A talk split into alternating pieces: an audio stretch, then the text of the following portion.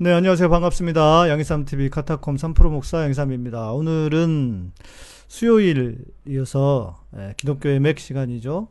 원래 제가 아, 그 우리의 성전이 몸이잖아요. 우리의 육체가 성전이잖아요. 그래서 건강에 대한 이야기를 좀 해드려야 되겠다 생각을 하고 있었는데 에, 코로나 시대이기도 하고 해서 어, 코로나와 뭐 꼭 코로나와 연결이 되지 않을 수도 있지만 어, 건강에 대한 이야기를 좀 해드리려고 합니다. 뭐 한 가지 중요한 전제는 제가 의학을 전공을 했거나 아, 뭐 의학을 그 현대 의학적인 그 현대 의학을 공부를 한 사람은 아니기 때문에 제가 현대 의학적인 관점보다는 제가 대학 때부터 어 이제 우리가 신학 공부를 할 때도 어 우리의 몸에 대해서 좀 배우기도 하거든요. 신학적인 기초와 하나님께서 우리 몸을 어떻게 만드셨는지 그리고 어 현대 의학이 보는 관점과는 좀 다른 관점으로 우리의 몸을 인간의 육체를 보는 어 시각을 좀 말씀을 드리고 어, 또 저는 제가 아, 건강에 관심이 많았어요. 이유는 뭐냐면 어, 목사는 사람을 돕는 사람의 영을 도울 뿐만 아니라 어, 그리고 영적인 부분, 그 정신적인 부분을 다루다 보면 몸이나 이것도 다 같이 간단 말이에요. 그래서 저는 되게 관심이 많이 있었는데 마침 저한테 좀 배울 기회가 있었어요. 그래서 제가 어, 배우고 공부한 것을 뭐 꼭 꼭 그것만은 아니지만 그래서 또 뭐 일반적인 어, 정탄 저탄고지 그건 나중에 이야기를 할 때 할 할 거고요. 그래서 음, 그 기준으로 그 차원에서 말씀을 어, 드리도록 하겠습니다. 아, 지금 이제 그거 지금 한참 요즘 시끄러운 게 두 가지인데 하나는 교계와 관련하면 차별금지법 반대한다고 멀쩡한 사람들이 다들 지금 차별금지법 반대한다고 서명하자고 좀 난리예요. 예, 뭐 이찬수 목사까지도 저러고 있고 왜 저러는지 모르겠네.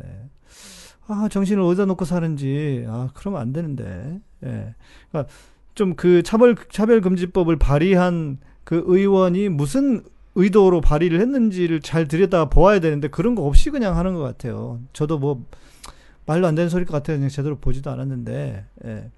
그, 좀 잘 들여다 보고 비판을 하더라도 해야 되지 않을까 하고. 또 하나는, 우리 정세균 장관, 어, 총지께서, 어, 이제 교회가 주일에 예배 드리는 것 말고 모든 모임을 다 금해라. 이렇게 에, 행정명령을 내리셨습니다. 아마 우리 저 정세균 총리님이 장, 장로님이시거든요. 그래서 누구보다 교회를 잘 아시니까 그래서 지금 뭐 그 다른 모임들을 다 모이지 못하게 어, 하신 것 같거든요. 음 그렇게 뭐 그런 상황인데 아무튼 어 교회가 또 어제도 우리 뭐 그 이제 방송에서 이야기했지만 코로나 시대에 걸맞는 사역을 지금 준비해야 하는데 그러지 못하는 것 같아서 너무 안타깝고 그렇죠 온누리교 이재훈 목사 이제 온누리교회는 점점 더 이상해지는 것 같아요. 예. 예, 창조 과학에 창조 과학에 대한 것 그리고 또 뭐 그 어떤 은사라든지 이런 부분 뭐 그렇고 좀 좀 이상한 방향으로 가고 있지 않나 좀 아쉽습니다 안타깝고 아 우리 김인호님 그걸로 내부적으로 난리인 듯합니다 오늘도 문자 너무 많이 온다 네 우리 김인호 형제님은 어 저희 교단에 아주 그 유력한 교회를 출석을 하시다가 어, 듣자 하니 더 이상은 못 나가겠다 이러면서 지금 아주 고민을 많이 하고 계시고 교회를 그 교회를 떠나려고 지금 어, 생각을 하고 계신다고 하는데 예. 그런데도 이제 이전 교회 뭐 연락처가 있으니까 계속 연락이 오는 거겠죠. 어, 예. 어, 제가 어제도 잠깐 말씀을 드렸지만 지금 중요한 거는 음, 제가 이제 어제 우리 김신곤 박사랑 이야기 하다가 왜 나의 시대가 왔다고 얘기했냐면 제가 볼 때는 그렇거든요. 코로나가 교회 사역의 방향을 이끌어주고 있어요. 뭐냐면 어제도 잠깐 말씀드렸습니다. 종교 생활을 신앙이라고만 여기던 어, 교회와 목사들 성도들에게 이제 에, 종교 생활만이 아니라 삶의 영역이라고 하는 것에서 삶에서 어떻게 살 것인가에 대한 것을 정말 코로나 때문에 더 심각하게 고민을 하게 되는 시대가 되어버렸다. 그런데 제 주된 관심사였단 말이에요. 그래서 제가 실은 이런 건강에도 관심을 가지게 됐던 거고, 어, 그런 방향으로 빨리 목사님들이 오셔야 성도들에게 필요한 메시지를 할 수도 있고, 이전에는 종교 생활과 관련해서 관련한 메시지만 주었다면, 그걸로 좋겠다면, 이제는 그게 끝났다. 신앙의 어떤 영역이 바뀌어, 어, 삶이라고 하는 영역으로 진짜 갑자기 코로나 때문에 더 옮겨오고 있다. 그거를 생각하지 않으면, 어, 그리고 그런 방향으로 사역을 하지 않으면 교회는 진짜 도태될 수밖에 없을 거다. 예, 그런 저의 어떤 생각, 견해, 아, 그리고 제가 내일 모레, 금요일에 언잇이라고 하는, 언잇이라고 하는 경제 팁인데요. 유튜브 경제 팁인데, 거기서 코로나와 교회, 종교 이야기를 좀 해달라고 그러셔가지고, 어, 제가 좀 그 유튜브인데 가서 방송을 촬영을 좀 하러 가거든요. 거기서, 거기서도 좀 비슷한 얘기를 하게 될 것 같은데요. 예, 우리 엘리샤님, 어서 오시고, 한강님, 안현주님, 우리 현주자매님 오랜만에 오셨네요. 예. 어, 이미 7, 8년 전부터 이런 미래를 보고, 내 미래를 봤겠어요. 미래를 본 건 아니고, 미래를 봤다 하면 거짓말이고. 그니까 저는 이 사역의, 사역의 방향이 이게 맞다고 생각했어요. 예. 이 지금 삶이라고 하는, 삶에서 어떻게 살 것인가. 그래서, 어, 계속 해왔던 것이고요. 요즘 이노영전 제가 요즘 어, 너무 핫해진다. 아, 그러지 않을 거예요. 아마 그럴 일이 없을 겁니다. 왜냐하면 음, 아는 여러분들이는 아시지 많은 사람들이 아직도 잘 모를 뿐더러 안다고 해도 크게 지지하거나 좋아하지 않을 거예요. 왜냐하면 제가 가지고 있는 제가 가지고 있는 메시지가 기존의 교인들이나 성도들이 좋아할 만한 메시지가 아니에요. 첫 번째, 에, 그 복음에 대한 이해가 좀 다르고 저는 다르다기보다 뭐 다르 다른 편이죠. 그리고 결국은 저의 그 메시지는 내가 어, 주님 안에서 행복하게 살기 위해서 어떻게 네가 변해야 된다. 예. 네가 네가 변해야 된다라고 어, 하는 음, 주의이기 때문에 결국 그게 십자가잖아요. 내가 십자가에서 죽는 거. 그게 그거는 근데 불편해요 교인들이. 왜냐하면 내가 가만히 있어도 어, 우리 목사님이 그냥 잘한다, 복 받는다 하면서 엉덩이 두들겨줘야 되는데 나는 그걸로 안 된다고 생각하거든요. 이제 그 약발은 끝났다고 생각하는 사람이고 그리고 그건 진정한 신앙이 아니라고 생각하기 때문에 에, 그거는 그냥 뽕이죠 말 그대로 어, 말 그대로 뽕이죠. 그래서 제가 이제 에, 저는 이제 그런 방향이어서 불편해 할 겁니다. 예, 불편해 하실 거고요. 그래서 뭐 불편해 뭐 어떻게 하겠습니까? 예, 진리 뭐 하기사 뭐그 우리 정광훈이 같은 인간도 진리라고 할 텐데 아무튼 음 그래서 아마 뭐 아시더라도 별로 안 찾을 거예요. 뭐 어쩌겠습니까? 아시는 여러분들이나 예, 잘 함께 해주시고 예, 그러면 좋겠다 생각이 듭니다. 네, 우리 어, 현주 자매님이 칸쿤에서 들어오셔가지고 집 구하고 살림살이 장만하고 애들 학교 문제 처리 등등 일이 좀 많아서 당분간 자주 못 오실 것 같다. 그러시겠네요. 예. 네. 그렇습니다. 예. 우리 한강님은 아, 목사님 너 말씀 너무 좋다고 주위에 많이 알립니다. 그러니까 주위에 알리셔도요. 한 열에 아홉은 안 들을걸요? 예. 열에 아홉은 불편해서 싫어할 거예요. 예. 기존에 알던, 그러니까 그리고 저의 저의 신앙의 핵심은 뭐냐면 너 좀 고민 좀 해라, 생각 좀 하면서 믿어라 이거거든요. 저는 설교를 해도 어렵게 설교를 하지 않지만 좀 어려워 왜냐면 혼자서 생각을 많이 해야 되거든. 생각하면서 들어야 되거든. 이게 진짜 맞나 이러면서. 근데 그게 싫은 거예요. 교회 기존의 교인들은 전통적인 교회에 익숙한 교인들은 목사가 첫 번째, 두 번째, 세 번째 하면서 다 떠먹여줘야 돼. 이기에 여기에 익숙해져 있기 때문에 불편한 거예요, 제가. 예, 제가 불편한 거라고. 그러니까 여러분들이 막 알려주신다고 해도 많이 찾지 않을 거다. 예, 알고 있습니다. 저는 네, 알고 있습니다. 예, 뭐 어쩌겠습니까? 뭐 그냥 저는 제 길을 갈랍니다. 아, 안타깝습니다. 네. 그렇죠. 바다님, 저도 널리 알리고 싶지만 주변인들이 보수적인 사람들이 많아요. 그리고 또 한 가지 문제가 뭔지 아세요? 에, 그런 아픔도 있어요. 우리 같은 같은 편이 편이라고 하면 우, 이상하지만 웃기지만 어, 우리와 함께 같은 생각을 가지고 있다는 분들도 결국은 어, 주여 내가 여기 있사오니 죄를 보내소서 이러고 싶은 거예요. 예. 주여 내가 여기 있사오니 저 사람을 보내소서 이러고 싶은 거예요. 나는 안 하고 싶은 거예요. 나는 안 변하고 싶고 나는 그냥 이전대로 살고 싶은 거예요. 알았으니 됐다 이러고 싶은 거예요. 저는 그게 무엇보다 아쉽고 안타깝습니다. 예. 무엇보다 정말 그게 안타까워요. 깨달은 대로 살아야 되는데. 에, 그렇지 않습니까? 만일 제가 깨달은 대로 살지 않았다면 여러분들하고 만나지 않았을 거예요. 저는 깨달은 대로 살았기 때문에 지금 어, 이러고 사는 겁니다. 예. 근데 저는 그게 중요하다. 깨달은 대로 사는 거다. 예. 그렇죠. 알면서도 잘 안 듣죠. 답답합니다. 예. 어쩔 수 없다고 생각하고요. 자, 오늘 이야기 하겠습니다. 자, 첫 번째, 이건 저희가 이제 입학을 하면, 신학교에 입학을 하면, 조직신학 시간에, 물론 이제 그분이 그 조직신학을 가르치셨던 그 교수님이 더 관심이 있어서 그러는지 모르겠지만, 어, 이런 이야기를 합니다. 우리의 몸은, 인간의 몸은 소우주다. 작은 우주다. 작은 우주여서 하나님께서 우리 몸을 그렇게 만드셨다. 그리고 그 말은 우리의 몸 안에서도 내 육체, 내 몸 안에서도 모든 몸이 유기적으로 어, 유기적으로 연결되어 있다. 예, 유기적으로 연결되어 있다는 겁니다. 어, 예를 들면 이런 겁니다. 인간의 목뼈, 경추라고 하는데 경추는 일곱 개입니다. 요추가 몇 개인지 아십니까? 허리뼈 다섯 개입니다. 그런데 어, 흉추는 12개입니다. 12개. 흉추가 12개예요. 그러니까 등뼈 있죠? 목뼈가 일, 목뼈가 7개, 뒤에 요추가 5개, 허리가. 그런데 어, 경추의 1, 2, 3번까지는 이 그 두고 두개골에 박혀 있어요. 하나, 둘, 세 개가 박혀 있습니다. 만약에 3번 같은 경우가 문제가 오잖아요. 그러면 하반신을 못 씁니다. 3번 맞을 거예요. 아마 2번인가 3번인가. 어, 그 상할 수도 있거든요. 누구죠? 우리 이 강원래 같은 경우가 그런 케이스일 수 있어요.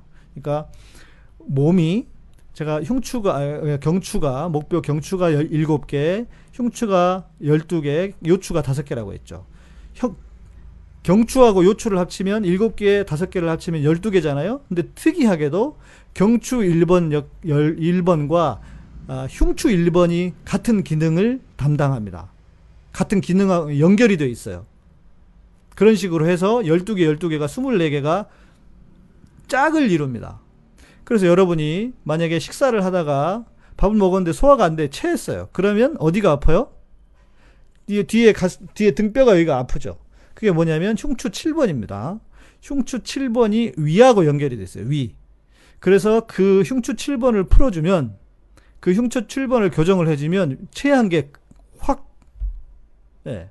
제가 한번 그 백화점에 갔었어요. 어디 백화점에 갔는데 거기 일하는 직원분이셨어요. 여자분이셨는데 예, 그 연배가 저보다 높은 연, 여자분이셨는데 어 이분이 얼굴이 사색이 됐더라고요. 얼굴이 하얘져요. 급체를 하셨습니다. 급체를 했는데 급체를 하다 보면 얼굴이 허해집니다. 혈액 순환, 순환이 안 되거든요. 뭐 어떻게 될지 모르더라고요. 제가 이제 혼자 있었으면 남자니까 그렇지만 옆에 이제 아내가 있었어요. 집사람이 있어가지고 어 같이 있었으니까 잠깐 이리 와보시라고 하고 어 그분 그런 분들이 이제 그 응급실로 실려가거든요. 그러다가 이제 그 뭐죠 링결 같은 거 꼽잖아요. 그럼 잘못하면 돌아가십니다. 예. 네. 위험해요, 상당히.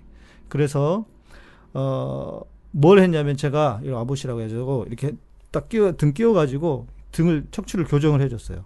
척추를 교정하면 순간 어, 이제 그 흉추 7번을 교정하는 거거든요. 그러면 언제 그랬냐는 듯이 한 1분만 있어도 괜찮아져요.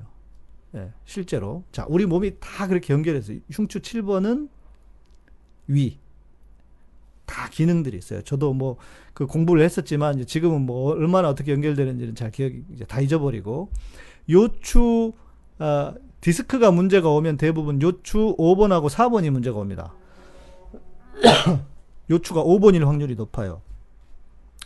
어, 주로 이제 5번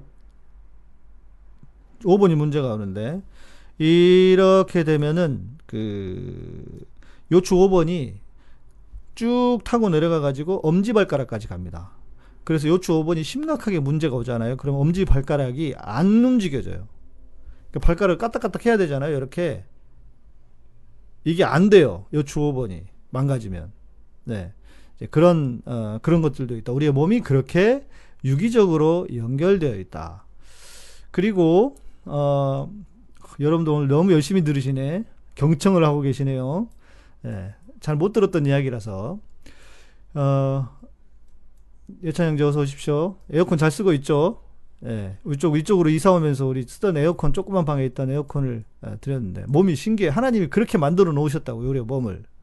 그리고, 어, 허리가 아픈 사람은요, 무릎이 아픕니다.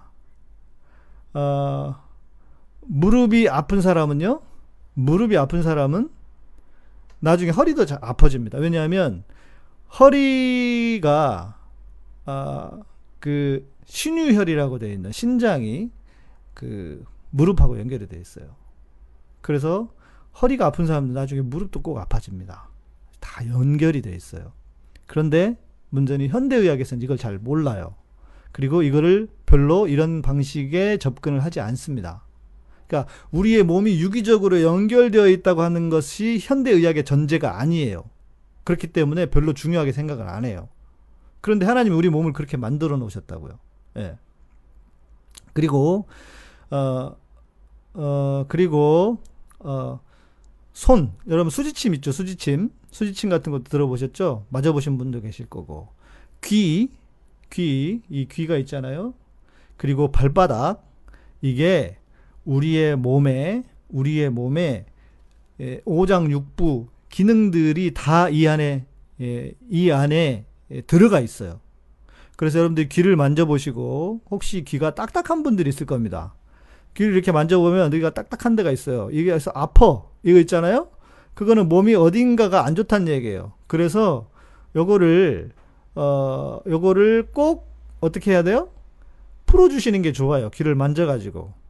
그러면은 예를 들어서 저도 여기가 좀 아픈데 여기 이렇게 이렇게 접 접거나 이런 식으로 이렇게 하잖아요. 그러면 갑자기 트름이 나오거나 위가 풀리거나 이런 경우가 있습니다. 어, 손도 그렇지만 그 손도 손뼉을 치잖아요. 손을 자극 손바닥을 자극해 주는 게 좋아요. 왜냐하면 모든 그 몸의 오장육부 기능이 몸 손바닥에 다 있단 말이에요. 그래서 박수를 치는 게 좋다. 예. 어, 뭐죠? 우리 부흥회 같은 거 하잖아요. 교회에 기도원에 가가지고 건강해지는 사람들이 있어요. 박수를 열심히 치면 손바닥이 빨갛게 될 때까지 박수를 치면요. 그게 순환에도 좋고 장, 장부들을, 장기들을 다 자극을 해줍니다. 발바닥 마찬가지예요. 그, 그래서 발바닥도 어, 기능들이 다 있어요. 위 같은데. 예를 들면 저는 이런 거예요. 이러, 이러죠. 그, 위 같은 데가 안 좋으면은, 그, 이제 어디를 누르면, 그, 이 위 체한 거를 풀어주는 데를 저는 알아요. 그래서 거기를 이제 풀어주거나. 근데 엄청 아프죠. 예, 엄청 아파요. 예, 체한 사람은 진짜 죽습니다. 손도 못 댈 정도로. 속이 아플 때는. 예, 귀 만지고, 진짜로. 그게 이제, 현대의학에서는 그렇게 접근하지 않아요. 그런데 그런 것들이 실제 에, 우리 몸이 다 유기적으로 연결이 돼 있다. 그래서 어, 여러분 체하면 여기 이렇게 여기를 누르잖아요. 여기가 이제 소위 말하는 합곡이라는 혈입니다. 합곡 골짜기가 합 만난다 하는 고, 합곡이라는 혈인데 이것도 그냥 누르면 안 되고 어, 이 여기를 누르는데 여기를 누르는데 여기 손바닥을 이렇게 꿰듯이 손바닥을 꿰듯이 그 방향으로 눌러줘야 돼요. 그러면 이제 그 체한 것나 속이 불편한 것도 바, 로 풀어지고, 예. 그렇죠. 부흥, 부흥의 강사가 많이 했죠. 예. 부흥의 강사가 많이 했죠. 음, 네. 우리 안현주 님도 수지침 강의. 근데, 수지침, 그니까, 제가 이제 알기로는 제일 강력한 데가 발바닥이고요. 그리고 귀입니다. 손도 되게 중요하고, 네, 그렇게 하나님이 우리를 유기적으로 만들어 놓으셨다. 첫 번째, 기본 전제입니다. 두 번째는, 하나님은 우리에게 자연 치유력을 주셨습니다. 그러니까 사람이 어떤 경우는 병에 걸리잖아요. 내버려 두면 낫습니다. 어, 제가 이제 우리 에, 학교의 교수님 한 분이 아내가 의사셨거든요.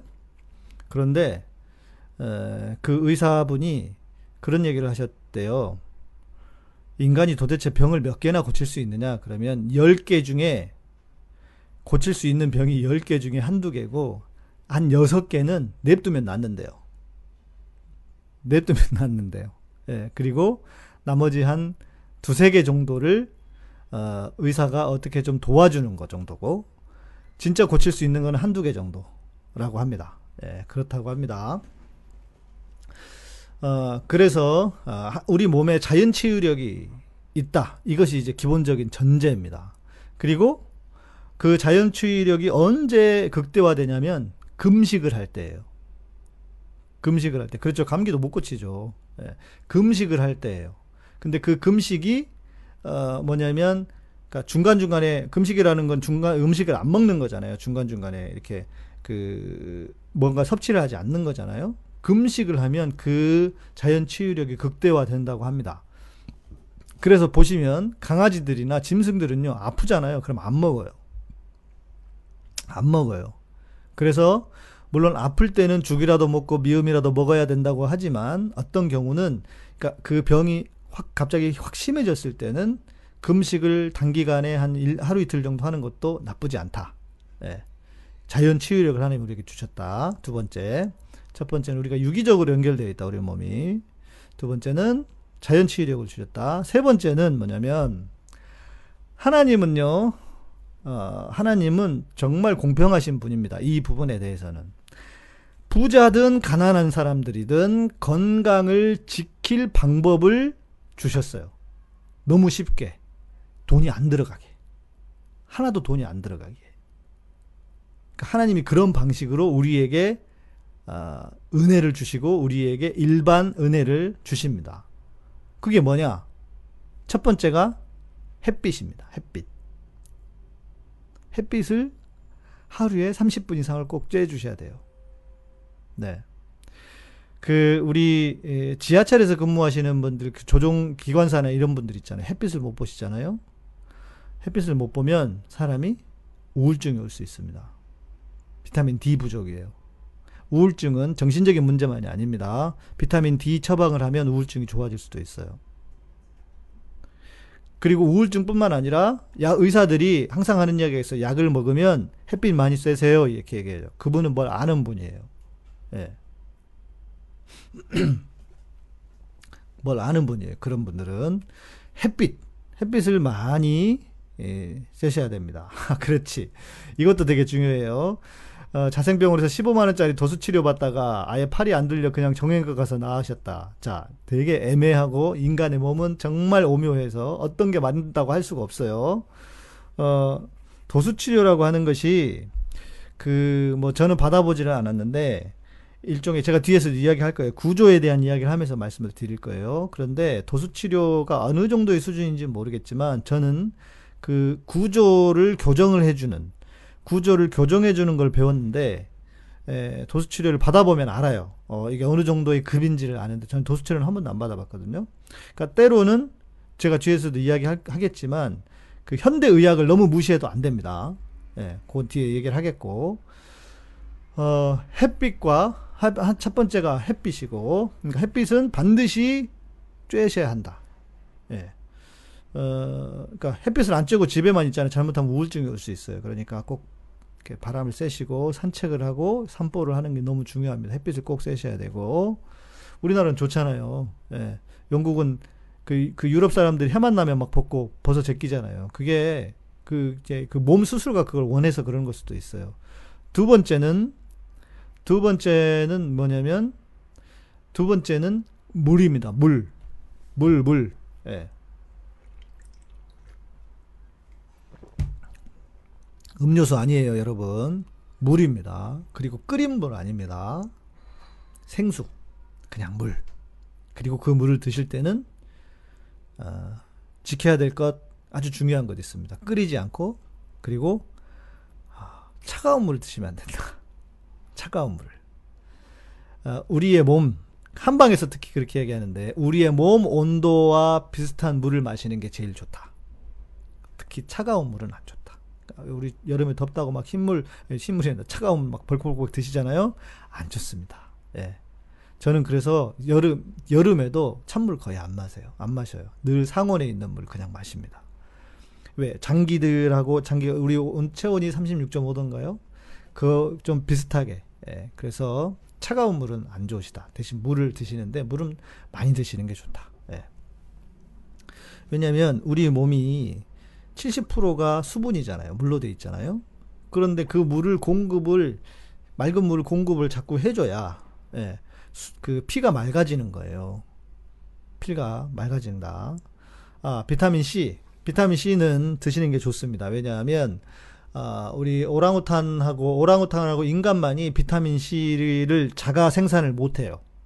예, 모든 동물은 자가 생산을 한대요. 그런데 인간하고 오랑우탄만이 인간하고 오랑우탄만이 그러니까 비타민 C는 어, 그 1000mg, 2000mg짜리 있습니다. 그 하루에 1000mg, 2000mg 드시는 게 좋습니다. 그리고 감기가 오려고 하잖아요.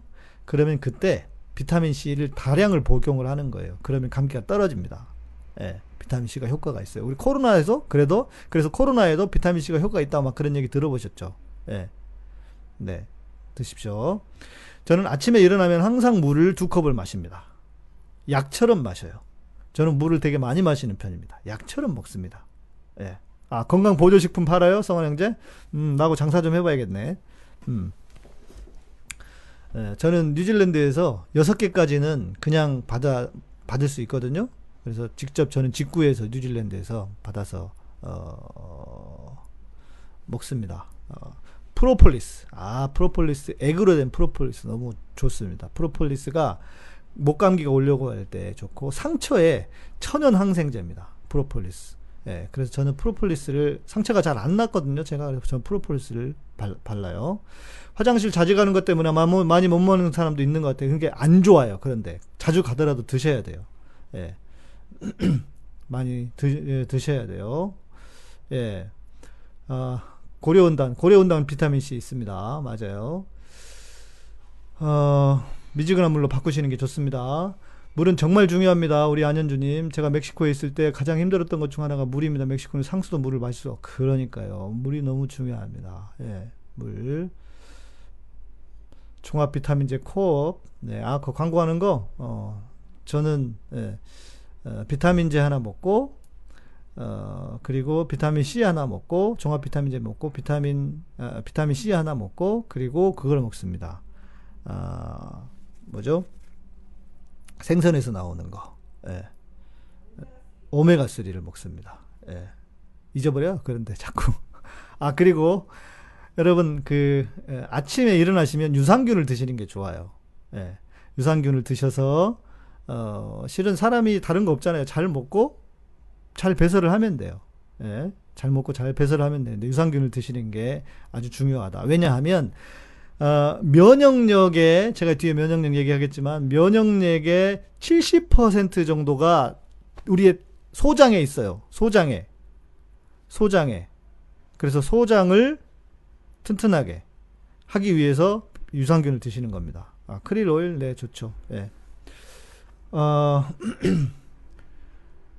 어, 미아님 한의사 친구가 그러네요. 몸에 체온 1도만 올려도 웬만한 병 예방된다고.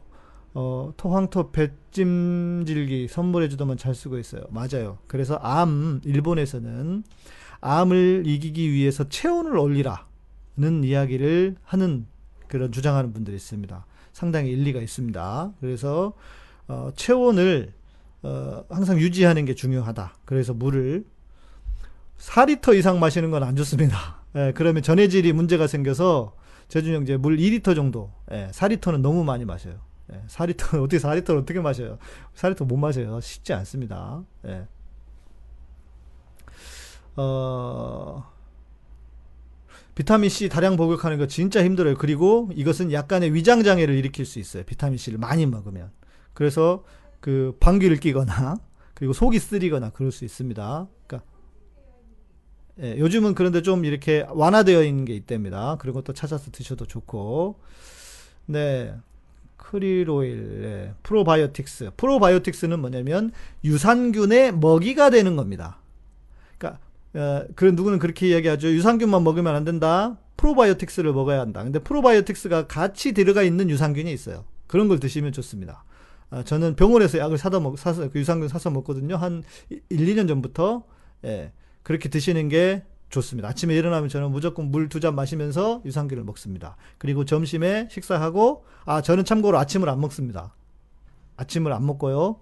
12시가 되어야 점심을 먹습니다. 저녁 먹고, 그 간헐적 단식을 계속 한, 하는 그 개념으로 살기 때문에 저녁을 먹고 아침 점심까지 식사를 안 합니다. 그래서 점심을 먹고 그 약을 먹어야 먹는 약이 아니라 그 보조식품을 먹는데 잘 안 챙겨 먹어서 탈이죠. 아, 왜? 안 아프니까. 예. 어, 우리 현주 자매님께서 예. 잘 건강 잘 챙기신다고. 예. 왜 그러냐면 제가 어렸을 때 몸이 되게 약했어요. 맨날 아팠어요. 예. 그래가지고 건강에 대해서 관심이 없을 수가 없었어요. 아, 우리 엘리사님 각광류 알려주가 있어서 크릴 오메가 3 문부 못 드신다. 예. 음, 가루, 환, 캡슐 순으로 건강식품이나, 아, 가루가 제일 좋다. 네. 그렇죠. 비타민이 수용성이라 몸에 일정 수준 채워지면 다 배출됐, 배출됩니다. 맞습니다. 그런데 이제 감기가 오려고 할 때는 비타민C를 좀 다량 복용하면 좋다. 그래서, 아, 크릴 오일 안 먹어도 된대요? 예. 고래에게 그래, 맞아. 고래에게, 고래 먹으라고 합시다. 고래밥을 왜 우리가 먹어요? 그냥, 여러분, 그, 그, 그, 그 고래밥이나 먹으세요. 과자 사서 드시고. 아, 과자는 별로 안 좋습니다. 원래는. 예. 그래서 그냥 오메가 3 드시면 좋겠다. 프로바이오틱스라는 우리말로 유익균, 네. 예. 그래서, 음, 유산균의 먹이에요. 프로바이오틱스가. 음, 아, 새싹보리, 노니, 크릴새우 등. 그런 거 안 먹어도 돼요. 예. 새우깡. 예. 예, 너무 너무 그렇게 하시면 또 안 됩니다. 자, 그 이제 고, 아, 이제 첫 번째 얘기했는데 벌써 시간이 이렇게 됐네. 어, 큰일 났다. 할, 할 얘기가 많은데. 유자차 뭐 드셔도 좋아요. 그런데 유자차가 설탕이 많이 들어가 있잖아요. 그래서 안 좋아요. 예. 단 거는 뒤에, 뒤에 있지만 단 거는 뭐든지 안 좋습니다. 자, 두 번째는 어, 두 번째는 어, 뭐냐면 현대의학에 대해서 좀 이야기를 해보시죠. 예, 비타민C 먹고부터 매년 하던 감기 일절 안 걸리죠? 신기하죠? 예, 그렇게 됩니다. 예, 맞습니다. 현대의학인데요. 현대의학에 대한 지나친 신봉도 안 좋아요. 그런데 뭐냐면 또 지나친 거부도 안 좋습니다. 예, 지나친 거부. 그러니까 현대의학을 나는 아예 거부하겠다. 아나키 있죠. 아, 아이 약안 먹이고 키우기.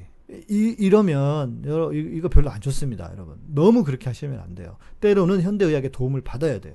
예. 그러나 잘 분별을 하셔야겠죠. 그러니까 좀 관심을 가지고 공부를 하셔야 돼요. 예. 음, 변재욱, 재욱 형제님. 새색 씨가 새끼 밥을 차려준다. 아침 사또밥, 점심 인디안밥, 저녁 고래밥. 아이고, 재밌어요. 재욱 형제 진짜 재밌는데. 방송 같이 해야 되는데 좀 고민을 해보고 있습니다.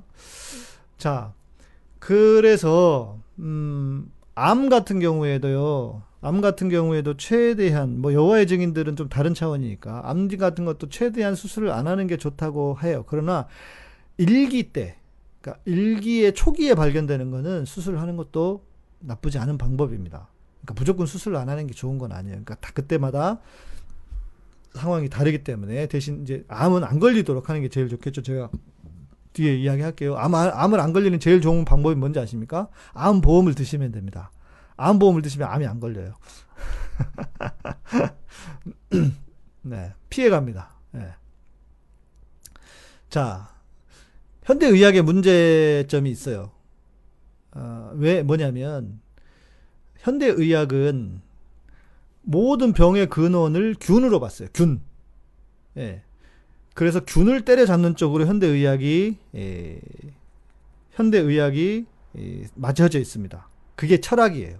그런데 균에는 좋은 균도 있잖아. 아까 이야기한 프로바이오틱스, 유산균 이런 거 좋은 균이에요. 그런데 현대의학은 좋은 균도 때려잡아 버린단 말이에요. 그러니까 예를 들어서 내가 무좀이 생겨서 그래서 음, 무좀약을 먹잖아요. 그러면 무슨 일이 벌어져요? 간이 나빠져요. 약이 독하거든. 그런 방식으로 해서 약을 오래 먹으면 문제가 와요. 그래서 지나치게 신봉을 하는 게 안 좋다고 말씀을 드리는 거예요. 아나키처럼 또 너무 극단적으로 가도 안 되고, 예. 음. 균을 무조건 나쁜 쪽으로 보면 안 되고, 그래서 인간의 몸을 유기적으로 보아서 유기적으로 치료하는 방법을 찾아야 된다. 아, 우리 현주자매님도 그러시군요. 건강관리사 자격증 있으시다. 어, 우리 미아님께서 친구 간호대에서 강의하고 하더만 자기 애는 절대 예방접종 안 마치다만요. 그러니까요. 이게 현대의학을 공부를 하는, 그러니까 의사 선생님들, 진짜 의사들은요, 자기 가족이 절대 감기약 안 먹인대요. 예. 감기약 안 먹인대요. 예. 그렇다니까요, 그게. 몇 개 굶어도 안 죽죠. 예. 예. 안 죽어요. 예. 안 죽긴 합니다. 아까 그랬잖아요. 금식이 좋다 그랬잖아요. 예. 그러니까 계속 금식하면 안 되죠. 주기적인 금식은 괜찮습니다. 우리의 인간의 몸을 유기적으로 보아야 돼요. 그게 뭐냐? 아. 이제 현대 의학의 현대 의학의 한계를 극복하고 어그 그 현대 의학의 극복 그 한계는 뭐냐? 한쪽을 잡으면 한쪽이 고장 나요. 예. 그래서 그런 것들을 예, 극복하기 위해서 나온 게 뭐냐면 어, 구조적으로 보면은 어, 예를 들면 카이로프락틱 쪽이라고 할 수 있고 기능적으로 보면은 어, 기능의학이라는 게 있습니다. 못 들어보셨을 거예요. 기능의학이라고 하는 건 잘 못 들어보셨어요. 우리나라에 들어온 지는 한 십몇 년 정도 됐나 됐다고 하는데, 그러니까 이 아까 말씀드린 신학적인 관점에서 우리 몸이 유기적으로 연결되어 있다라고 하는 그 어, 가치관의 그 철학에 동의를 하면서 어, 치료를 하는 분들입니다. 이분들은 의사예요. 우리나라의 기능의학을 하시는 분들은 의사가 아니지 않습니다. 의사입니다. 의사인데도 기능의학을 하는 분들이 몇 분 계세요. 많지는 않아요. 네, 그런데 이 철학과 베이스가 다르기 때문에 서로 주장이 다릅니다. 잠, 그 어떨 때 막 쌈나, 서로. 어, 뭐 서로 잘못됐다 그러고. 그런데 저는 기, 겨, 저는 아까 말씀드린 현대의학의 그런 한계 때문에 저는 기본적으로 기능의학 그리고 어, 그 구조적으로 그러니까 이거거든요. 세 번째로 제가 말씀드리고 싶은 것은 구조와 기능이거든요. 자, 이거예요. 사람의 몸이 구조적으로 틀어지잖아요? 그러면 기능이 떨어져요. 왜? 아까 말씀드렸죠? 우리의 그 척추나 뼈들이 다 우리의 몸 장기하고 연결이 돼 있다고요. 흉치 7번. 체하면 또 막 뒤에 가슴 아프죠. 여자분들 그, 이, 그, 이, 브레이지어 그 뒤에, 그, 거기가 아프다고요. 아, 그리고 참고로 여자분들은 이, 그, 그, 가슴에 밑에 그, 뭐, 쇠 이거 들어 있잖아요. 그거 안 하시는 게 좋습니다. 다 빼시는 게 좋습니다. 예. 그, 답답해, 답답해서 안 돼요. 그리고 건강에도 안 좋습니다. 그렇게 하시는 게 좋고 거기 아프니까 그 구조적으로 문제가 오면 기능적으로도 떨어진단 말이에요. 기능적으로도 문제가 온단 말이에요. 그래서 구조적으로 바르게 교정을 해주는 게 필요한 거예요. 그래서 옛날에 우리 어른들께서 어르신들께서 바르게 앉아라, 바르게 앉아라 이랬죠. 여러분 무릎 꿇고 앉는 게 얼마나 좋은지 무릎 꿇고 앉는 게 실은 자세는 제일 좋습니다. 실은 우리 서양 방식의 생활은 건강에 아주 안 좋아요. 우리 그, 그, 카우치, 소파 이렇게 기대고 앉잖아요. 이게 제일 안 좋은 자세입니다. 그런데 무릎 꿇고 앉는 자세가 제일 허리에도 좋고 몸에도 좋아요. 그리고 요즘 시대에 가장 문제가 이거죠. 요거 핸드폰 다 이렇게 보죠. 밑으로 보죠. 거북목 됩니다. 컴퓨터 이렇게 보죠. 거북목 됩니다. 예. 거북목 됩니다. 예. 그래서 그렇게 되면 이 몸 전체 기능이 떨어지는 거예요. 그러니까 몸의 구조가 틀어지면서 기능이 떨어지게 되는 거예요. 그래서 자세를 바르게 갖는 게 좋고 저도 약간 거북목 기질이 있어요. 그래서 저는 어떻게 하냐면 밤에 잘 때 베개를 안 뱁니다. 처음에는 죽는 줄 알았어요. 불편해가지고. 그러니까 목에 이렇게 돼 있잖아요. 근데 이렇게 되어 있는 목에다가 베개를 높은 걸 베면 어떻게 되겠어요? 더 목이 틀어지죠. 이게 제일 잘 때 잘 때 이게 교정이 되거든요. 그래서 저는 베개를 안 베고 베개를 안 베고 그냥 잡니다. 옆으로 누울 때만 베요. 옆으로 누울 때만 교정하기 위해서. 제가 그래서 많이 좋아졌습니다. 자세도 좋아졌고. 그러니까 그렇게 자면서 구조를 바꾸려고. 저는 이제 제가 몸이 어떻게 틀어져 있는지 아니까 그렇게 노력을 하고 있고 여러분들도 이 핸드폰 때문에 다 거북목 때문에 요즘 어, 이게 날리기 때문에 예, 그 조심 조심하시는 게 좋다. 어, 그리고 기능 이야기라고 하는 것은 어, 예를 들면 이거예요. 아까 약에 대한 이야기했죠. 항생제가 되게 중요한 약인, 약인데도 불구하고 항생제를 많이 복용하면 장 내에 있는 유산균 다 죽어요. 그래서 면역력이 떨어집니다. 항생제가. 그래서 항생제를 대체하는 방식의 약도 있어요. 예. 항생제를 대체하는 방식의 약, 기능의학 쪽에 가면. 근데 문제는 뭐겠어요? 보험이 안 돼. 그래서 비싸요. 예. 왜 치료, 그게 보험에 안 들어가는 약이기 때문에. 이 기능의학 쪽으로 가시는 분들은, 아, 좀, 비용이 좀 비쌉니다. 비용이 있어요. 제가 소개해 드릴 수 있는 데는 있는데, 예, 비용이 좀, 기본적으로 비용들이 좀 있어서. 그리고 요즘은 자가 면역 질환 같은 거 많이 있잖아요. 장에서, 아, 저는 엎드려 자는 게 편한데 어떤가요? 그러니까 이게 뭐 이게 뭐 하나가 좋다고 말할 수 없는 게 여러분의 몸이 어떻게 휘어져 있고 어떻게 틀어져 있는지를 보고 말씀을 드려야 돼요. 예. 그러니까 뭐라고 뭐 하나가 좋다고 말씀을 드릴 수가 없어요. 예. 어, 척추 측만증도 왜 오냐면 자세가 틀어져서 그런 거예요. 이렇게 삐딱하게. 예. 삐딱하게. 근데 한번 틀어지잖아요? 틀어지는 게 틀어지는 게 더 편합니다. 예. 그래서 이렇게 삐딱하게 되는 거예요. 자기도 모르게. 그러면서 이제 척추 측만증은 뭐냐면 뼈가 이렇게 있으면 요 사이에 디스크가 있거든요. 디스크가 이렇게 쭉 밀려 나오는 거예요. 이렇게. 그래서 신경을 흐르고 있는 옆에 있는 신경을 건드리는 거예요. 예. 어, 엎드려 자면 장기가 눌려서 안 좋다. 뭐 근데 사람마다 다릅니다. 그것도. 예. 그것도 어 그런데 이제 몸이 어떻게 틀어져 있느냐. 저도 뭐 안 좋다는 얘기는 들어본 것 같은데 옆으로 자면 안 좋나요? 또 그렇지도 않잖아요. 그러니까 사람마다 다른 거예요. 음 그래서 어 저는 이제 아 침대가 좋냐 바닥에서 자는 게 좋냐 바닥이 좋습니다. 좀 딱딱한 데가 좋습니다. 오히려 침대보다는 침대도 좀 그 좀 딱딱한 침대가 좋고 근데 기본적으로 허리에는 딱딱 딱딱하게 자는 게 좋습니다. 예. 궁금한 거 있으면 물어보세요. 우리 최준영제님처럼 제가 아는 선에서 말씀을 드릴게요. 자. 어, 이제 구조를 교정을 하는 것 되게 중요합니다. 저도 몸이 많이 틀어져 있었어요. 나도 모르게 몸이 틀어져 있더라고요. 그래서 옛날에는 다리 길이가요, 이렇게 한 1cm 정도 차이 났어요. 왼발이 더 길었어요, 이렇게. 이게, 이렇게 됐어요. 길이, 이렇게, 이렇게 길이가 차이 났어요. 예, 그래서, 저, 그래서 문제가 오는 거예요, 디스크에. 그래서 저도 한창 허리가 막 아프려고 그러더라고요. 그러다가 그때 딱 만나가지고 저는 이제 제가 생활에서 계속 교정을 해 가, 가죠. 저도 허리가 좀 아프고 이랬었는데 지금은 그런 게 별로 없어졌어요. 예, 운동도 하고 하니까. 자, 그래서 이제 진짜 본격적인 이야기, 중요한 이야기. 가장 중요한 건 뭐냐면, 자, 여러분, 암은요, 이야기, 암도 얘기해 드려 볼게요. 암은 그냥 걸리는 게 아니에요. 암 세포가요, 우리 몸에 늘 있습니다. 원래 있어요. 암이 따로 걸리는 게 아니에요. 암세포가 다시 와가지고 걸리는 게 아니에요. 암세포가 우리 몸에 있어요. 문제는 그 암세포를 이길 만한 힘이 내부에 없는 거예요. 내 몸 안에. 그래서 암, 이 걸리는 거예요. 네, 암이라고 하는 게. 코로나도 마찬가지입니다. 어, 어떤 분들은 무증상 환자들 있다 그러죠. 뭐냐면 코로나가 왔는데 이 몸이 내부에서 이길 만한 힘이 내부에 있어 버리는 거예요. 그러니까 아무 증상도 없이 나가, 가, 지나가 버리는 거예요.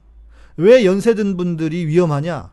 이분들은 몸의 연, 나이 때문에 뭐 퇴화됐다기보다 기능들이 떨어져서 그 장기들이 힘을 잃어버리는 거예요. 그러니까 어른들이 그 코로나에 걸리면 돌아가실 확률이 높다는 거죠. 그래서 여러분 지금 불안하잖아요. 코로나가 다. 그럼 어떻게 해야 되느냐? 지금은 여러분의 기본적인 체력과 건강 상태를 높여주는 게 중요해요. 그래서 혹시나 코로나가 걸리더라도 저도 코로나 걸릴 뻔, 걸릴, 코로나 잘못하면 그 걸릴 뻔 했어요. 왕성교회에, 왕성교회 이번에 코로나 있었잖아요. 왕성교회 다니는 직원이 왕성교회 다니는 분 한 분이 그 총회 직원이었대요. 근데 그 총회 직원이 에, 제가 아는 목사님, 목사님이 총회 임원이야. 총회 임원이었어. 그래서 저분 그럼 그분하고 몇 번 만났었거든요. 만약에 이 총회 직원이 왕성교회 다녔던 그 총회 직원이 코로나에 걸렸으면 이 목사님도 걸릴 확률이 높았고 저도 그분하고 만나서 식사도 하고 이랬기 때문에 저도 어떻게 될지 몰랐어요. 우리가 어떻게 될지 몰라요. 언제 누구랑 뭐 지금은 광주 광주에서 지금 더 많아지고 막 있다 그러잖아요. 위험하니까 이제 그 교회에서도 뭐 교회 예배도 지금 그렇게 막고 있잖아요. 주일, 주일 말고는. 그러니까 어떻게 될지 몰라요. 언제 내가 걸릴지 몰라. 조심해야 한다지만 조심한다고 다 되는 게 아니야. 그러니까 어떻게 해야 되느냐? 여러분들이 기본적인 체력을 높여 주셔야 된다. 면역력을 높여 주셔야 된다. 지금은 그런 상황이다. 뭐 보장이 없어요. 그러니까 그러려면 어떻게 해야 되냐? 첫 번째. 진짜 운동하셔야 돼요. 예, 네, 기본적으로. 저도 어, 저희 아내가 운동해라, 운동해라. 진짜 운동하기 싫었어요. 저 걷는 것도 싫어하고, 저는 공으로 생긴 거 이런 게 되게 좋아합니다. 공, 공, 공으로 돼 있는 거예요. 족구 좋아하고, 축구도 좋아하고, 뭐 배구, 뭐, 아무튼, 탁구도 좋아하고, 예. 공으로 돼 있는 거, 공이 있어야 운동을 해, 저는. 그런데 걷재, 아, 나 싫어, 걷는 거. 그런데, 이제 50이 다 돼가니까 무슨 일이 벌어지냐면, 몸이 조금씩 아파. 어깨 아프고, 어깨 무겁고, 뭐, 그 그리고 그 뭐죠? 약간 그 폐쇄 공포증 같은 것도 생기려고 하고 그거는 아마 세월호 때문에 세월호 이후에 생긴 병이긴 한데 가끔씩 그런 게 막 나타나려고 그래요. 그리고 허리도 그렇지. 그러다가 결정적으로 뭐냐면 나이가 들잖아요. 특히 나이 50이 되면 어디가 제일 중요하냐면 하체, 허벅지가 제일 중요합니다. 허벅지. 누구는 장단지라고도 하는데 하체가 중요해요. 모든 힘이 거기서 나와요. 몸을 면역력을 그러니까 면역력을 받쳐줄 힘이 거기서 나와요. 그래서 하체 운동을 해주셔야 돼요. 그래서 저 요즘 날마다 산에 가요. 한 시간 좀 넘게 걷습니다. 산에 올라갔다 내려갔다. 그리고 산이 왜 좋냐면 허리 아픈 분들은 산이 좋아요. 네. 산이 좋아요. 아직 젊어서 그래 박성환. 그러니까 몸이 아파 오기 시작하잖아요. 그러면 어쩔 수 없이 예, 어쩔 수 없이 운동을 하게 돼 있습니다. 예. 저도 운동해라 운동해라 하는데 저도 운동 안 했거든요. 근데 요즘은 또 코로나이기도 하고 또 산에 가면 이제 접촉이 많이 없으니까 그래서 운동을 그런 식으로 해요. 어, 여찬 형제 한 허벅지 한다 좋아요. 예, 좋아요. 허벅지가 튼튼해야 돼요. 저는 아시 저 보신 분들 아시겠지만 저는 기본적으로 다 쭉 뻗었어요. 그래서 허벅지도 별로 안 그 기본적으로 살이 별로 없어. 예. 그런데 네. 그러니까 운동을 하셔야 된다. 운동해야 됩니다. 운동 안 하면 안 돼. 박성환 나가서 바람 쐬고 운동하세요. 예. 네. 그래서 꼭 어, 운동이 지금은 더 필요한 시대다. 지금은 운동이 필요한 시대다.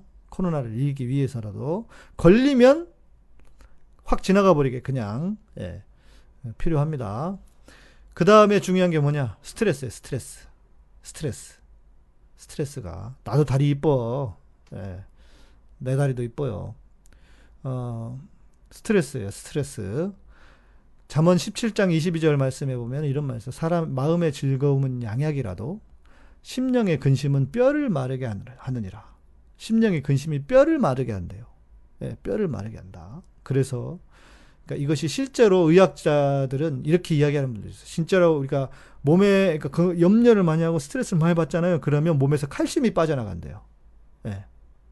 예. 칼슘이. 예. 나이 들어서 살이 좀 찌는 게 좋다. 예, 저도 안 그래도 뱃살만 찌고 있네요. 예, 예전보다 더 뱃살이 찌고 있어요. 어, 뇌과학자들은 이렇게 얘기합니다. 어, 우리 몸에 병이 생기잖아요? 그러면 마음의 문제가 어느 정도냐? 제가 이거 몇 번 이야기 해드린 것 같은데. 70, 97%에서 98%. 마음의 문제가. 그러니까 다 마음의 문제 때문에 병이 온다는 거예요. 엄청나죠? 한 5, 60%될 줄 알았더니, 예. 그랬더니, 그랬더니, 이게 아니에요. 예. 97, 98%. 예. 그래서 마른 뼈들에게 생기를 부어달라고, 음, 웃기라고 한 얘기죠. 자, 그 다음에, 아, 그 다음 중요한 게 뭐냐. 식습관이죠. 식습관입니다. 첫 번째. 예. 아, 이거 계속 듣다 보니 안 되겠어. 스쿼드 하면서, 네, 좋아요. 네, 하체 운동 하셔야 됩니다. 그리고, 나이가 들수록 해야 돼요. 젊은 사람들은 그래도 괜찮아. 아, 그리고 이게 있습니다. 여자분들일수록, 남자들은 유산소 운동을 해야 되고, 여자분들일수록 근육을 위한 운동을 하셔야 됩니다. 우리는 거꾸로 하는데, 남자들은 그렇대요. 반대래요. 유산소 운동만 해도 근육이 생기고, 남자들은, 어, 어, 오히려 여자들이 근육 운동을 해줘야 된답니다. 네. 네. 그렇죠. 우리가 그리스도 안에서 평안을 누리는 것 최고의 정신 건강법이죠. 맞습니다. 염려를 죽게 맡기고, 예, 그렇게. 그 첫 번째 인, 식습관 인스턴트가 안 좋습니다. 왜냐하면 영양소가 없어요. 기본적인 중요한 영양소가 있는데 영양소를 섭취할 수가 없어요. 그래서 인스턴트는 배는 부를지 몰라도 영양소가 없기 때문에 여러분도 모르게 몸이 병들어 갈 수 있습니다. 두 번째, 설탕과 탄수화물. 네. 탄, 설탕과 탄수화물입니다. 어, 단 거는 최대한 피하시는 게 좋아요. 그것이 좋은 단 거라도, 심지어 꿀이라든지 과일이라든지. 그러니까 단 것이, 단 것이 그렇죠. 자취생 챙겨 먹기 어렵죠. 맞아요. 단 것이 문제예요. 왜냐하면 자, 단 것과 탄수화물입니다. 어, 자, 우리 몸에 들어가면 어, 포도당 들어보셨죠? 포도당. 네. 우리 몸에 세포에 영향을 주는 게 포도당입니다. 포도당이 세포 안으로 들어가요. 포도당이 들어가요. 그런데 단 것, 그리고 그 탄수화물을 많이 먹잖아요. 탄산이 몸에 안 좋다고요? 탄산 탄산 달아서 안 좋을 거예요. 아마. 그리고 지금 여러분 알고 있는 무슨 생과일 주스 이런 거 있잖아요. 다 설탕입니다. 다 설탕이에요. 생과일 주스 없습니다. 다 설탕이라고 생각하시고 드시면 돼요. 안 드시는 게 좋습니다. 우리 재준형 저제 보니까 뭐 음료수 뭐 드신다고 하던데 안 먹는 게 좋습니다. 우리가 설탕을 다 과하게 섭취해요. 그리고 한국 사람들은요. 탄수화물을 많이 먹어요. 그러니까 설탕과 탄수화물은 똑같아요. 왜냐하면 탄수화물이 포도당을 만들거든요. 그런데 그 당분을 만든다고요. 당뇨 있죠, 당뇨. 당뇨, 당뇨가 뭡니까? 당뇨가 오줌으로 소변으로 당이 나온다 해서 당뇨 아닙니까?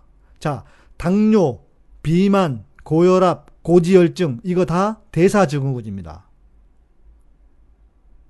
아, 탄산음료 차가울 때 담만 내리고 당을 엄청 넣어요. 그러니까 당을 과즙도 안 좋아요. 예, 100% 과즙도 안 좋습니다. 물이 제일 좋아요. 그냥 물. 어, 우리 몸이 당이 포도당이란 말이에요. 포도당을 만드는데 여기 시간은 낮인데 콜라에 초콜릿을 같이 먹으며 귀한 말씀 듣고 있습니다. 구노 어, 마, 마텔러님, 네, 예, 가끔씩 드시는 건 뭐 괜찮다고 봅니다. 가, 가끔씩 콜라는 치아에도 안 좋대요. 그래서 치과에서는 콜라를 빨대로 드시라고 합니다. 아, 두통이 자주 심하게 있어서 진통제를 자주 먹어요. 검사하면 이상이 없다는데요. 자, 이거는 첫 번째 구조적으로 목이 목뼈가 틀어져 있어서 그럴 수 있습니다. 구조적으로 목뼈가 틀어져 있어서 그럴 수 있습니다. 그래서 구조를 좀 보시기도 해야 하고요. 어, 그러니까 아까 말씀드렸죠. 구조와 기능을 말씀드렸죠. 병원에서는 구조를 못 보고 기능만 봐요. 그러면 답을 못 찾아요. 구조를 보셔야 됩니다. 그래서 두통이 오시는 분들은 어, 경추를 교정을 해주거나 하면 좋아질 수 있어요. 예, 가까이 계시면 제가 해드릴 텐데. 예. 스트레스 받을 땐 강, 그냥 단 거 먹고 푸는 게 암 예방인 것 같다. 아, 그렇지. 그러니까 여러 가지예요. 여러 가지. 한 가지가 아니에요. 비타민 D, D 부족일 수도 있다. 예. 비타민 D가 머리가 아프다. 음, 그거는 전 잘 몰랐네요. 우리 제육 형제도 몸이 한, 한 몸 하던데, 제가 볼 때는 좀 신경 쓰셔야 됩니다. 탄수화물 줄이셔야 됩니다. 한국 사람들은 과다 섭취합니다. 탄수화물. 탄수화물이 당을 만들어요. 그런데 그 당을, 당뇨가 뭔지 아세요? 자, 그 당이 세포로 집어넣어 주는 거예요. 그런데 그 세포로 집어넣어 주는 역할을 뭐가 하냐면 인슐린이 하는 거예요. 야, 포도당 왔다. 문 열어 줘. 띵동 하고 눌러 주는 역할을 인슐린이 하는 거예요. 그런데 그 인슐린이 계속 당이 과다 분, 과다 섭취가 되니까 인슐린이 계속 띵동, 띵동, 띵동 하다가 뒤로 낮아 빠지는 거예요. 그게 당뇨예요. 그게 당뇨예요. 그리고 고혈압은 고지혈증은 뭐냐? 혈관이 혈관이 막히는 거죠. 아시다시피 뭘로 막히느냐? 당 찌꺼기가 혈관에 가다 붙는 거예요. 자, 우리는 지방을 먹으면 지방을 먹으면 이게 몸에서 지방이 될 거라고 생각하는데 그렇지 않습니다. 포 그 탄수화물을 먹어서 탄수화물을 먹어서 많이 먹어서 몸 안에 단기가 많은 거예요. 그러니까 몸 안에 최대한 단기를 없애야 돼요. 예. 네. 그거 그게 고혈압이라고요. 비만 마찬가지입니다. 그걸 다 대사증후군이라고 해요. 그러니까 그런 분들은 반드시 반드시 예, 반드시 아, 탄수화물을 줄이셔야 된다. 예. 탄수화물 줄이셔야 된다. 빵 드시면 안 되고 예. 아, 그렇네. 우리 어, 현주님, 현주자매님께서 과일 주스엔 과육 속 섬유질이 없어서 포도당이 단시간 급속하게 흡수되기 때문에 건강에 안 좋은 거예요. 과일은 되도록이면 껍질째 먹는 것이 가장 좋죠. 맞습니다. 예, 맞아요. 어, 빵. 빵은 탄수화물이기도 하고 또 거기에 무슨 첨가물을 넣어요. 그래서 안 좋습니다. 과자 마찬가지입니다. 미안님 온몸의 통증, 근육통, 백병원에서 모든 검사했는데 원인을 모르니 섬유 근육통이래요. 원인을 모르니 무조건 스트레스 때문이랍니다. 이럴 수도 있습니다. 몸이 산성인 경우에. 몸이 산성인 경우에 스트레스가 많고 하면 몸이 산성화되거든요. 산성인 경우에는 어, 통증이 심해질 수 있어요. 진짜 원인을 모르는. 그러니까 이런 분들은 그 좋은 신선한 야채를 많이 드시고 그리고 알카리수를 드시는 것도 어, 좋은 방법입니다. 예. 알카리수 같은 거. 어, 탄수화물도 밀가루 같은 식이섬유 파괴된 것 말고 차라리 알곡 같은 탄수화물 먹는 게 그나마 좋다고. 예, 맞아요. 그러니까 흰 밀가루, 흰 음식은 다 안 좋아요. 예, 탄수화물 중에서도.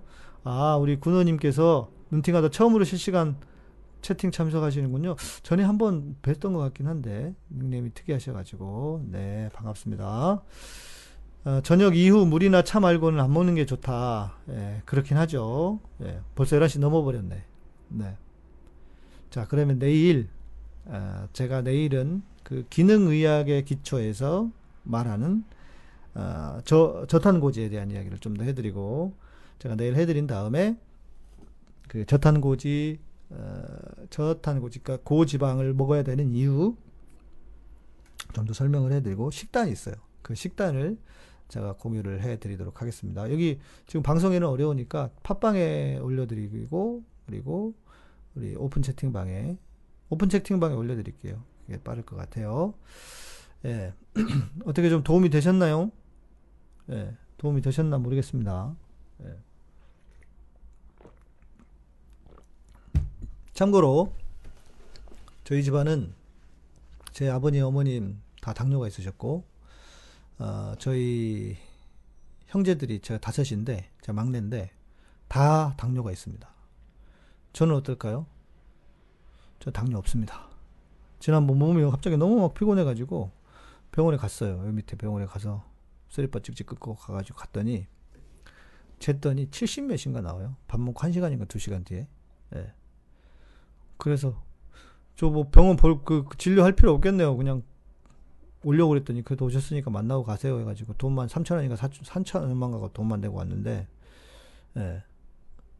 집안이 다 당뇨가 있어도 내력이 있어도 관리를 잘 하시면 예, 괜찮아질 수 있습니다. 예. 음. 예, 그 바울정님은 저탄고자 너무 무리해서 하셔는 갑상선 한증증이 걸리셨다. 아마 다른 이유가 좀 있을 수도 있습니다. 예, 바울정님, 네. 자탄고지를 그래도 저는 탄수화물은 줄이시고, 예, 그러니까 그 우리는 환자들이 아니기 때문에요. 너무 심하게 안 하셔도 됩니다. 예. 어, 글리코겐, 글리코겐은 지방으로 축적이 된다. 예. 아, 식단 조절하셔야 돼요, 제육형제님. 탄수화물 줄이는 식단 조절을 좀 하는 게 좋습니다. 오늘 한 이야기는 한번 특집을 하면 좋을 듯. 특집으로 하고 있잖아요. 어떻게 하자는 거지? 강의? 일반 강의를? 예, 정호임님, 네, 두 번째, 아, 그러십니까? 예, 어서 오십시오. 아, 잉글랜드에 계세요? 군어, 군어님? 잉글랜드 어디 계시나? 건강을 해치는 음식이 사방에 널려 있습니다. 그나마 한식이 있어 다행입니다. 예. 네, 건강 강의도 해드립니다. 예, 왜? 왜냐하면 제가 처음에 말씀드린 늦게 오셔가지고. 처음에 말씀드렸지만 목사는 영적인 것. 자, 우리의 몸이 영과 홍과 육이 다 유기적으로 연결돼 있어요. 예. 우리는 저기 그 뭐야 이원론자가 되면 안 되고 어, 영지주의자가 되면 안 됩니다. 우리의 육체는 구원하고 몸하고 구원하고 상관 영하고 상관없다. 아니에요. 다 연결돼 있어요. 다. 다 연결돼 있어요. 예. 다 연결돼 있습니다. 그래서 건강이 육체의 건강이 중요합니다. 예. 그리고 근육량이 많아져야 돼요. 여러분, 다리가 살이 막 이렇게 찌지 않더라도 근육량이 많아지도록 그 단단해지게 해야 됩니다. 그래서 건, 그 이제 운동을 해주시는 게 좋고 우리 성환 형제도 좀 걷고 운동하세요. 예, 불편하지만 그래야 됩니다. 그리고 탄수화물 줄이시고 고지방. 예, 고지방은 삼겹살 같은 거 많이 드시면 좋다. 아, 오늘 여기까지 하시고 내일은 저탄고지 좀 이야기를 하고 그 다음에 예, 오랜만에 오랜만에 애물보 시간을 좀 해도 되죠. 예, 해드리도록 하겠습니다. 애물보 시간을 진행하겠습니다. 아, 이런 이야기를 해주는 목사님이 한국교회 뭐 있긴 있겠죠. 어, 근데 이제 저는 제가 직접 하면서 얘기를 드리는 거죠. 예, 제가 안 하는 거 하는 게 아니고, 예, 네, 제가 하는 거. 저 간헐적 단식을 계속 하는 거예요. 저는 저녁 먹고 간식 안 먹고 아침도 최대한 간식을 안 먹어요, 저녁에. 그리고 여러분 참 간식을 안, 안 드시는 게 중요합니다. 우리 저육 형제 간식을 안 드시는 게 중요합니다. 식사 끼니만 드셔야 돼요. 왜냐하면 그래야 그 혈관이 피가 맑아져요. 간헐적 단신 한 열 몇 시간 정도를 위장을 비워줘야 피가 맑아집니다. 아 이런 얘기하면 제가 할그 끝이 없어가지고 네, 이런 저탄고지 이야기 좀 해드리고 음, 한국 교회에서는 헌금하고 기도하면 건강해진다. 헌금 좀 하세요 좀. 음. 어 그러고 보니까 오늘 아무도 뭐야 아무도 이 내가 이 비싼 강의를 해드린데 아무도 지금 인테리어 한 분도 안 하셨네. 예, 인테리어 좀 해주시고. 예. 방송 들으면서 야식 먹고 있는데 드보라 케이님, 네 안만하면 그러니까 어, 그 건강을 그 몸을 치료한 이런 방법도 있어요. 그 순환 금식이라고 하는데 그것 방법도 있지만 그거보다는 최대한 그러니까 생활에서 그냥 습관을 그러니까 끼니 때 다 몰아서 드시는 게 좋아요. 밥이든 과일이든 그래서 중간에 간식을 안 드시는 게 좋다. 네. 네. 좋습니다. 네. 진짜 오늘 인테리어가 없는 날이에요. 무 인테리어. 예찬영제 고맙습니다. 음.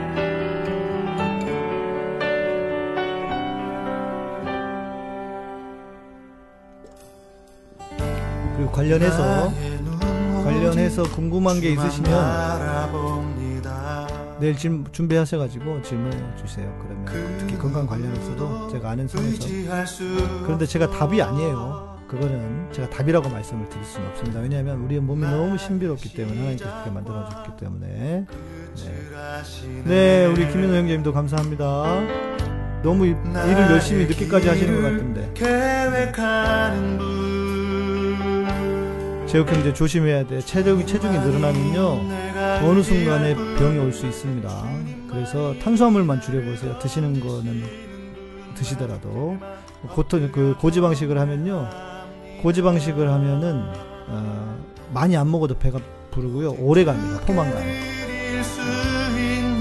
아 두부 두부는 좋다고 하니까요. 그런데 고지방식에서는 그렇게 추천하지 않더라고요. 네, 추천하지 않은데.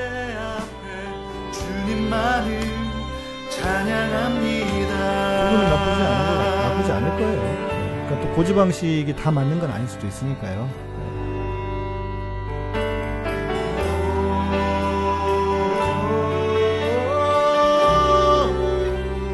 네. 아니 왜냐면 우리 몸이 성전이잖아요. 우리 몸이 성전이라고 그러니까 성전을 관리해야 될 거 아니에요. 성전 관리를 잘 해야지. 그래서 그래서 이런 일에 제가 관심을 많이 갖는 거예요. 왜? 현대 의학만으로는 답이 없으니까.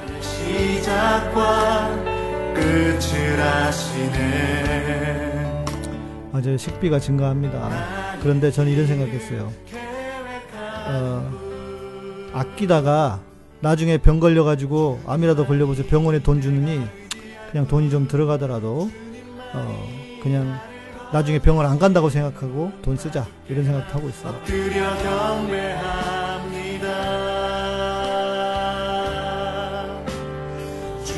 아 그리고 우리 그 제육 형제가 멤버십 올려주시니까 생각났어요.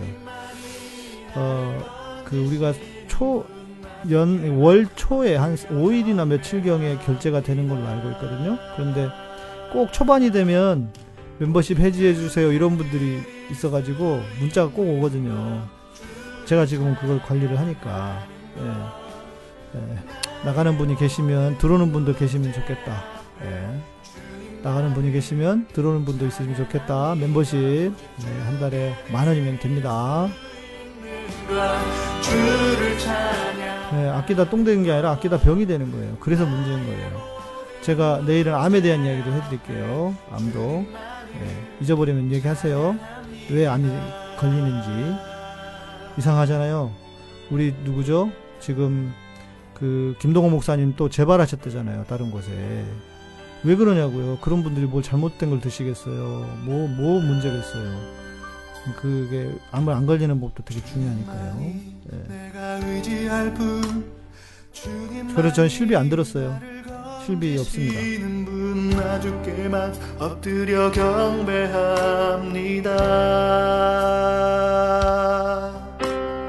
주님만이 내가 의지할 뿐. 네, 우리 안현주님 말씀하셨는데 암으로 투병하실 때 정말 아깝다고 하신 게 병원에 돈 들인 거 그러니까 평소에 잘 드시고 병에 안 걸리도록 하는 게 중요해요. 병에 걸리면 일단 병원에다 갖다 돈 꼬라박습니다. 네. 네. 건강은 건강할 때 지켜야 돼요. 왜냐? 왜냐? 한 번 꺾인 몸은 그것을 회복시키는데 너무 긴 시간이 걸려요. 너무 많은 에너지가 필요해요. 그러니까 건강할 때 지켜야 돼요. 제육형제 제가 보니까 좀 신경 써야 됩니다. 갑자기 뻥하고 터져요. 왠지 아세요? 왜냐면 이렇게 이 정도 있으면 안 자빠지잖아요. 이 정도 있으면 안 자빠져요. 근데 자빠지는 임계점이 있다. 여기서 툭 자빠진다고요. 네. 아 카타콤 접속되는데 한 한글이 아니고 카타콤 B 해가지고 접속될 텐데 우리 지역형제 한 번만 더 올려주실래요? 음, 건강 체질일 수도 있고요. 그러면 감사하지. 네, 건강한 게 얼마나 중요합니까? 얼마나 좋, 좋고 중요합니까? 네, 우리 네와나님, 네. 그, 우리 유튜브 지금 방송 밑에 보시면 거기에도 어, 설명에도 있습니다. www.katacom.kr. 네. 네. 맞아요, 맞아요. 아, 팝업 풀으셔야 됩니다. 팝업 푸셔야 됩니다. 주변 가족분들의 건강도 함께 힘들어져요. 맞아요. 아프면 혼자 아픈 게 아니에요. 같이 아파요. 몸 가족이 다 아픕니다. 네, 다 아파요. 음. 음, 유찬 형제가 한 개 갔다가 돌아온 중이다. 네, 그러니까 건강할 때 지켜야 됩니다. 네, 건강할 때 지키셔야 됩니다. 맞아요. 절대 그래서 아파지시, 아프시면 안 됩니다. 함께 아프는 거예요. 네. 그런데 병원은 어떻게 하는지 아세요? 아픈 사람이 많아져야 돈을 벌잖아요.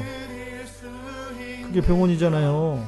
네. 최대한 병원은 안 가시는 게 좋다고. 네. 제가 병원 가시지 말라고 말씀드리는 거니까. 네, 네 수김님 감사합니다. 아유, 이번 달에 해지해달라고 내부진가가 연락이 왔거든요. 네, 두 분 더 받겠습니다. 음, 두분 더 받겠습니다. 아, 코로나 때문에 어려워서 그럼 코로나 전에도 항상 그랬었어요. 이렇게 좀 이렇게 해지해달라는 분들이 계시더라고요. 네. 해지해서 나가시면 또 가입을 해주시는 분도 있으면 좋겠고. 내일 10시입니다. 여러분 내일 밤 10시에 뵙도록 하고요. 수, 김님 감사합니다. 고맙습니다. 내일 밤에 뵙도록 하겠습니다. 평안한 밤 되시고, 네. 네. 편한 밤 되시고요. 내일 밤에 뵙도록 하겠습니다. 감사합니다.